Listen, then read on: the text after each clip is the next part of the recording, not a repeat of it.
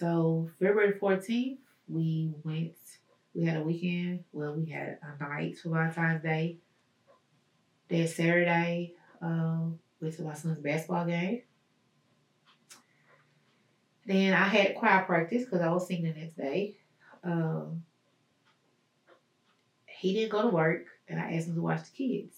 And he said no, because I guess he had an attitude because I was going to church.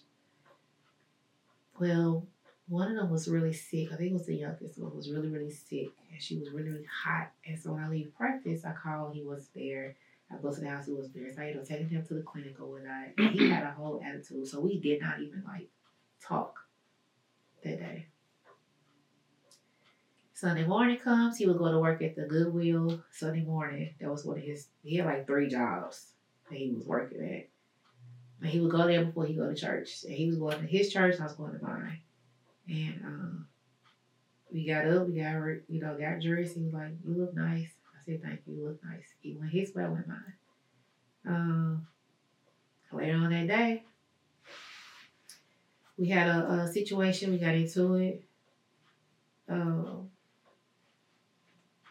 then I said I was leaving, like I would typically do, leave to my parents' house or just drive around just to get away. Mm-hmm. I left the diaper bag. I sent my son back in get the diaper bag, and he came out crying. I was like, "What's wrong with you?" He was like, he was afraid of his dad or something like that. So I was like in the driveway across the street, and he came towards the car. And I think I put the car in like drive or whatever. That he was on the car. Then my mom had pulled up, and then that's when he left.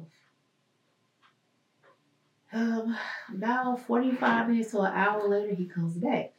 To the house. Comes back to the house. And um, so when I see the door turn, I went to the door. I turned it back. I turned the lock back. He turned it. I turned it back. Mom said, "What are you doing?" I said, "What are you doing?" I was like, "If I keep doing this, he'll leave. He can't get in. His key might break, you know, something like that. Because I think it happened before. That's why I learned if I keep turning, he can't get in. So I kept doing it, kept doing it. She said, Girl, stop that. And I was like, No, mama, if I keep doing it, he'll go away. She was like, Girl, just stop that. So I kept doing it and I stopped. And he came in. And it was just them usual back and forth, back Him and and your mom. back and forth you know, he was talking about the church and look at and, you know, stuff like that. And I was just sitting on the couch, you know, with the kids, they're playing. They just, you know, it's not really, really aggressive, but they were just going back and forward. And so um, he said something about his cousin knowing about my mama. And my mama was like, Your cousin don't know about me. So she jumps up, he jumps up, they're like face to face, and then they're talking. And then um, my mom walked outside. So I don't know that this is what kind of got a little fuzzy, but I pick up my youngest and I walk out the back door and around to my truck and I give him give her to my son. And then as I am outside, he went back in, my mom went back in, I guess. Then I was outside by her truck, and then he comes outside on the porch. They was into it. And I won't talk about that part, but they was into it. I was on the other side of her truck, really trying to call my dad for help and support because I was like, my It was dad just escalating. it was escalating. I was starting to get a little worried, like something bad about to happen. I was like, but my mom's truck was locked. My cell phone was in the house on the charger on the speaker. I could see her phone, her doors were locked. He came outside. He had just dropped some stuff. I was on the other side of my truck. He was on my porch. And something just told me to run. And I ran. And I was running and I had on Ugg boots. I tell everybody, you cannot run in Ugg boots. You're not gonna get anywhere. Right. Like it's like I was running, but I wasn't moving. And then I was like, where am I going? So I kind of slowed down, and then I remember my hair or something being pulled, but I fell. And he turned me over, and that's the last thing I remember. I woke up basically in the hospital. Mm-hmm. Um, in between that and the hospital, I remember being in the back of my mom's truck. And um, I couldn't really see that well, but I remember was one of the EMT men, he was caramel color, had a hat on his head, it was a lady.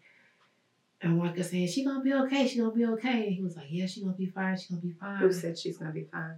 this was the uh paramedics Other people. okay. And um, she was like, "Where y'all taking her to?" And they said, uh, "Skyline." And I remember my mom saying "Skyline" like that, and they was like, "Yeah, they got a whole trauma unit." So. I can't see anything anymore, but I can feel the you know them lifting me. They put me on the ambulance, and I heard them say, "Uh, change the plans. We want to Vanderbilt." I could hear the sirens, and then I woke up and I was chained to a hospital bed. You were chained. Tell us why you were chained. Like handcuffed? I was yeah. I assume that they do that so that you won't pull out The tubing. Okay. the tubing. Okay. Um, So you had handed your son to your mother. I told I had handed my youngest to my son inside of my car. So your your your two were All of them was in the car at that time. I don't even know how the other two even got in the car. so they saw whatever happened. my son saw everything. Okay. Who or how was it communicated to you what happened when you woke up? Or did you feel? Because now I know about the glasses. Like now that I we're talking, like who communicated to you like what ex- this was the worst of the worst. That was the day. Yeah, February 16th. um, two days after Valentine's, you had just let him come back. Yep. He been back for like a little bit over a month. Um, it was so many stories. Um, I don't know what happened. I don't know. Um, my mom has her story. My son has his story. And he has his story. Mhm. Um, I have no memory at all. Before you tell us like exactly what happened, I guess tell us what was the end result. Okay. The end result was um, he had broken my eye socket, uh, fractured my nose, so it had to be replaced. Your eye socket. So yeah, it's a titanium plate there now. Um, and I had to put my nose back together. Uh, I have no nerves on the left side of my mouth or face. So I lost nerve damage. So I had to teach myself how to talk again. And you were in the hospital for how long? I was there for a week and they had to send me home because um they had to order the plate to go on my face. And then uh, I had to go back and have the surgery. So you had how many surgeries? I've had a total of four. To basically reconstruct the left side of your face. Yep. So, uh, it's an insecurity that I have. I shy away from cameras. That's why I keep my hair over. You know, I went to therapy, of course, and you know, she said, "Oh, you keep your hair over there."